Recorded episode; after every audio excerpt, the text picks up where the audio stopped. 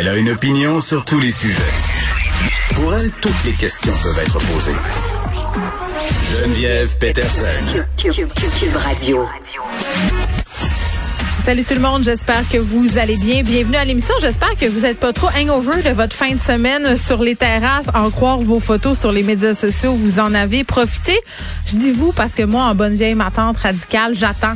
J'attends de voir, pas parce que j'ai peur de la COVID, mais c'est parce que j'ai la cohue. Et pour vrai, en fin de semaine, je me faisais vraiment penser à une vieille madame de 92 ans. J'étais enfermée chez nous.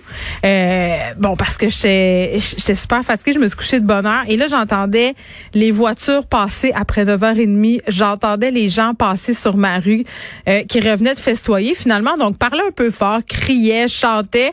Puis c'est clair qu'il y avait quelque chose de super beau à voir là-dedans, mais il y avait un côté de moi qui se disait "Oh my god, je m'ennuierais pas, je m'ennuyais pas pardon de ça d'avoir des fêteurs dans ma rue à 2 3 heures du matin le samedi soir."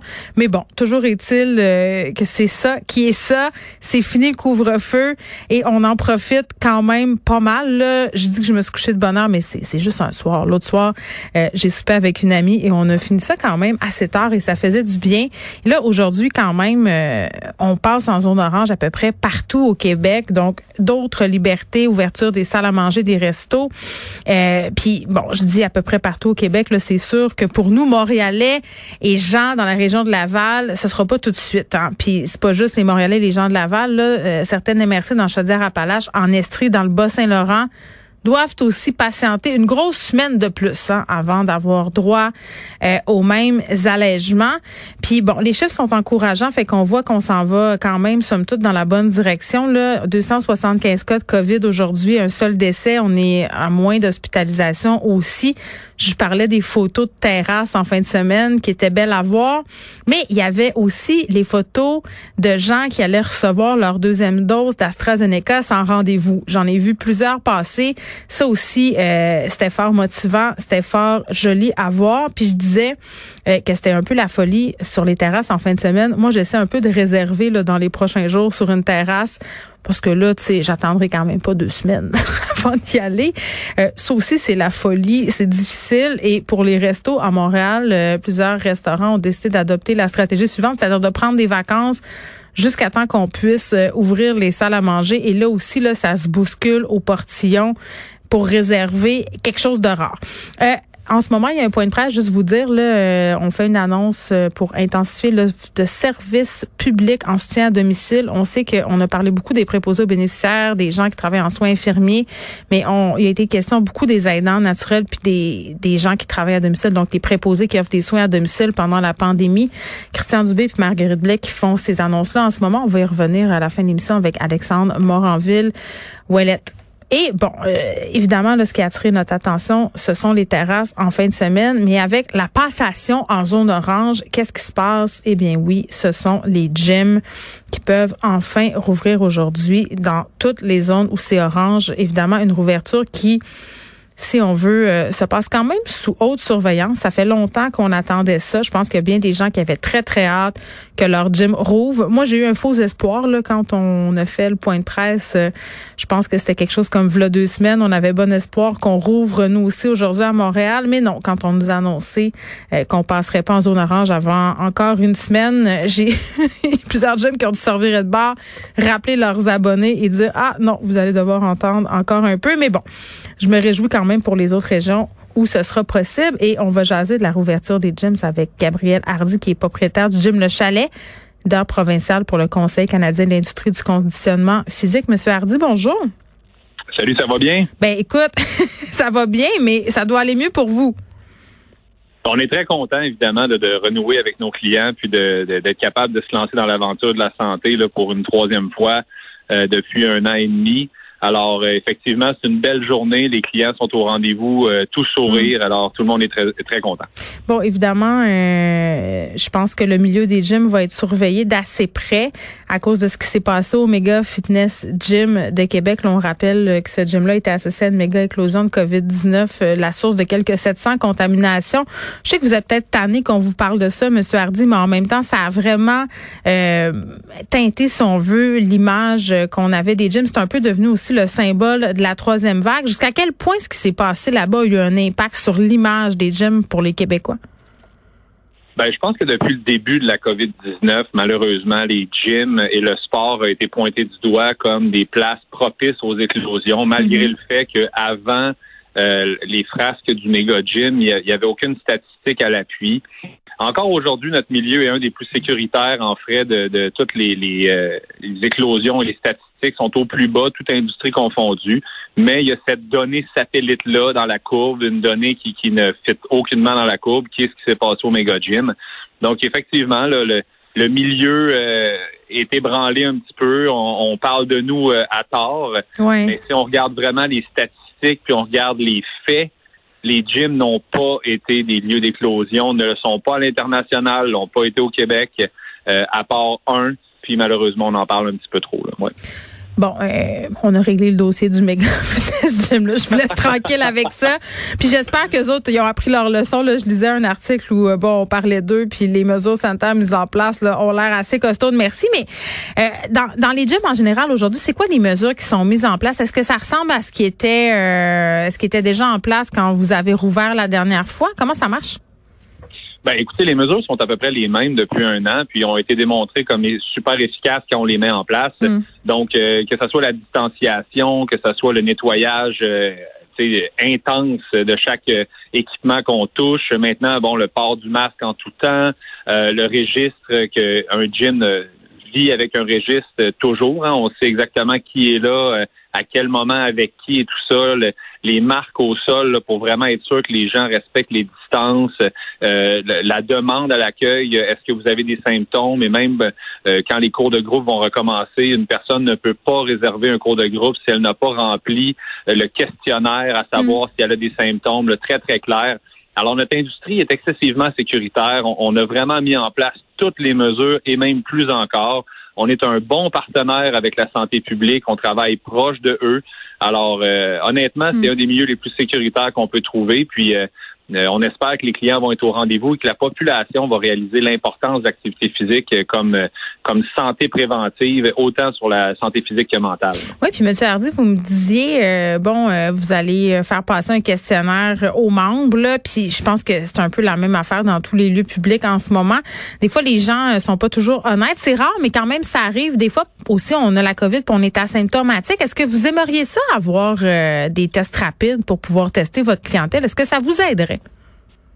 Ben, je pense que c'est quelque chose qui serait quand même très intéressant à mettre en place. Puis je pense que si la population en général pouvait faire un petit test rapide le matin euh, en se levant, euh, d'avoir un test euh, et, que là tu le sais très rapidement, même si la fiabilité est pas à 100%, même si c'est un, je sais pas moi, un 70% de, de fiabilité, le fait d'en faire régulièrement pourrait prévenir énormément d'éclosions. On le sait que les tests rapides ont été démontrés, notamment aux États-Unis. Là, ils en ont sorti à aussi peu que 1 dollar du test. Fait pour un investissement de 365 dollars par année, d'éviter des éclosions, je pense que ça serait un très bon investissement. mais on en a, on en a déjà. Puis j'ai envie de dire, quand on est un, c'est vrai que les tests rapides n'ont pas la même euh, fiabilité que par exemple euh, les tests par Covion, par Gargaris, mais j'ai envie de dire, pour les super propagateurs, euh, c'est quand même assez efficace là. Ben, les statistiques s'accumulent. Hein. La, première journée que tu fais un test, tu, mettons qu'il est efficace à 70% mais la mm-hmm. deuxième journée que tu retestes encore négatif et la troisième et la quatrième euh, journée, les statistiques s'accumulent. Donc, tu deviens de plus en plus proche d'une vérité là, à 100 mm-hmm. Alors, je pense que ça l'éviterait effectivement énormément euh, de, de, propagation. Maintenant, on a vu à l'international les courbes casser beaucoup quand 75% de la population a sa première dose, chose dans laquelle on est présentement et on est même dans la deuxième dose. Alors, tu sais, je pense qu'on est plus vers la fin. On l'espère en tout cas. Puis notre milieu, on espère aussi qu'il va devenir un milieu très fréquenté que les messages étatiques pour mettre en place l'activité physique, de, dire aux gens à quel point c'est important de bouger. Hmm. On espère que ça va être à la hauteur de, des restrictions et de sédentarisme qui s'est mis en place dans la dernière année. Vous avez l'impression que vous avez été un petit peu euh, mis de côté? J'ai l'impression que le sport et l'activité physique n'ont pas la, la cote comme ils le devraient. On est euh, une solution à peu de frais très efficace et très rentable sur la santé physique et mentale de la population. Puis il y a des études justement dernièrement qui démontraient qu'une personne qui est en forme avait 2,25 fois moins de chances de développer des symptômes graves de la COVID. Les études se sont accumulées dans la dernière année pour Mm. démontrer à quel point c'est important d'être en forme. Puis c'est pas assez mis de l'avant. Ouais, puis moi, euh, je dis souvent à la blague que mon abonnement au gym me coûte moins cher qu'un psy. Donc, Ben, c'est exactement ça. Puis pour vrai, un gym, là, ça, ça l'offre. euh, Tu sais, on parle beaucoup des gens se sont équipés à la maison. Est-ce que ça va faire mal à l'industrie et tout ça? Je pense qu'un gym, pour un peu de frais, offre un, exemple, un large éventail de possibilités d'entraînement, euh, a des spécialistes, des professionnels sur place et tout ça, un encadrement. Alors, c'est vraiment un bon investissement. Puis, puis c'est pas juste une question de paraître. Hein. On, on a comme cette vieille adage-là ou Ça, cette vieille hein. image-là des, des gyms, des- les gros biceps et tout ça. C'est plus ça, les gyms. On est vraiment loin de ça. Aujourd'hui, on est des partenaires de santé. Les kinésiologues, notamment, sont issus de milieux universitaires euh, dans des facultés de médecine. Alors, encore aujourd'hui, hein, le kinésiologue est un des, des seuls professionnels de la santé qui a été mis de côté dans toute cette crise de santé-là. Donc, on espère vraiment qu'un retour du balancier important va se faire sentir dans les prochains mois, puis qu'on va voir la, la population au rendez-vous. Que ce soit dans les gyms ou que ce soit dans n'importe quelle pratique sportive, c'est plus important que jamais de réaliser pour les adultes, mais aussi pour les enfants qui ont qui ont qui ont souffert de la pandémie puis d'être à la maison et tout ça, que le sport est une solution santé importante pour notre système de santé notamment. en même temps, j'ai bien l'impression qu'il y a des gens qui ont découvert qu'ils étaient capables de pratiquer le sport tout seul. Il y a des applications aussi euh, euh, Oui. qui ont vu la manne, entre guillemets. Là, je pense entre autres à Apple Fitness Plus. Moi, je me suis abonnée personnellement. Là, Euh, c'est une genre de révolution dans le monde du sport. Ça m'empêchera pas d'aller au gym. Mais est-ce que vous avez peur qu'une certaine clientèle ne revienne pas à cause de ça? Euh, je crois qu'il va y avoir une adaptation. Je pense que les gens, euh, en octobre et en novembre, ça leur tentera pas de retourner dans leur sous-sol tout seul alors qu'ils ont la possibilité d'aller côtoyer des gens. Euh, par contre, euh, moi, je vois ça d'un œil très positif. Mm. Vous savez, il y a une étude qui était sortie qui disait qu'une grande majorité de la population qu'on sondait à savoir est-ce que vous allez dans un gym, se disait qu'ils voulaient se mettre en forme avant d'aller se mettre en forme dans un gym. Donc, il y a comme un frein à l'entrée, il y a une peur euh, de, de rentrer dans un milieu de gym pour pas être à la hauteur. On dirait que les gens se sentent pas à la hauteur. Et j'ai l'impression que la crise a permis ça. Les gens ont commencé à s'entraîner à la maison, à sortir dehors, à marcher. Ouais. Donc, ils ont, ils ont quand même pris des habitudes qui vont les amener après à dire, ben, sais tu quoi, je suis rendu prêt, là, je vais aller m'inscrire dans un gym. Puis, si cette pensée-là que les gyms, c'est juste une place pour bien euh, looker puis euh, Pour les dos du bag, ayons pas peur des mots. Là, c'est un préjugé que les gens ont. Oui, exactement. Mais si les gens ils nous donnent la chance de, de se faire connaître, je pense que les gyms vont gagner beaucoup de lettres de noblesse dans les prochains temps. Puis la population va réaliser qu'au contraire, elle est capable de se faire encadrer, accompagner, puis de, de, de vivre des belles Non. réussites dans nos milieux. Comprends, M. Hardy, vous faites un bon pitch de vente là, pour les gyms, mais, mais ju- juste un petite affaire avant qu'on cesse qui m'avait un peu dérangé euh, lors de la dernière ouverture. Tu sais, on parle des mesures Ouais. sanitaires, puis je pense que tout le monde, là, on a envie de se sentir en sécurité au gym, mais pour vrai, moi, j'ai trouvé ça quand même lourd, là, de devoir... J'avais l'impression que je faisais plus de ménage quand j'allais au gym que d'entraînement, parce que, bon, faut laver les affaires. Maintenant qu'on sait là, que laver les surfaces, euh, c'est peut-être moins ça, là, on le sait que le virus euh, se plus par voies aérosols. Est-ce que que c'est seulement dans nos têtes? Est-ce que c'est seulement cosmétique le fait de vouloir qu'on lave absolument tout, tout, tout? C'est vraiment nécessaire? Ben, je- écoutez, euh, est-ce qu'on va devenir euh, complètement fou dans les prochaines années à, à, à récurer à coups de brosse à dents chacun des appareils qu'on touche? Je crois pas. Par contre, je pense par hygiène euh, régulière, la, majorité des gyms, les gens arrivaient avec leurs serviettes, s'entraînaient, nettoyaient le banc en- ensuite de ça. Ah, pas tout le monde. je pense pas qu'on on va aller à l'excès, mais reste que tu sais quand on s'entraîne fort, on sue, choses comme ça. C'est c'est juste une règle d'hygiène de base pour les personnes qui nous suivent. Puis euh, je pense que ces choses-là vont rester. Je pense que la population va, va comprendre que c'est important aussi de garder son milieu propre pour le- la personne qui passe après. Mais euh, non, c'est pas très, c'est pas si lourd finalement là euh, aujourd'hui. Tu sais, moi je vois ça dans le gym aller aujourd'hui. Les gens sont contents, sont là, ils, ils se parlent, portent le masque et tout. Je pense que le masque est beaucoup plus dérangeant Ouais, ça- pour les, attends, les gens ouais, là, c'est, le masque en tout temps, même quand on court sur le tapis ou qu'on fait des exercices cardio, là.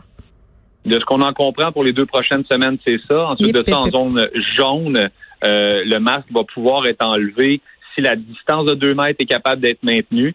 Et euh, en zone verte aussi, il est fortement recommandé si elle ne peut pas être maintenue. Exemple, une personne qui va aider une autre personne là euh, qui s'entraîne puis qui fait un exercice qui aurait de la difficulté, Mais euh, c'est une courte période et on espère que que ça sera pas un trop grand frein là, pour la population. Gabriel Hardy, merci, qui est propriétaire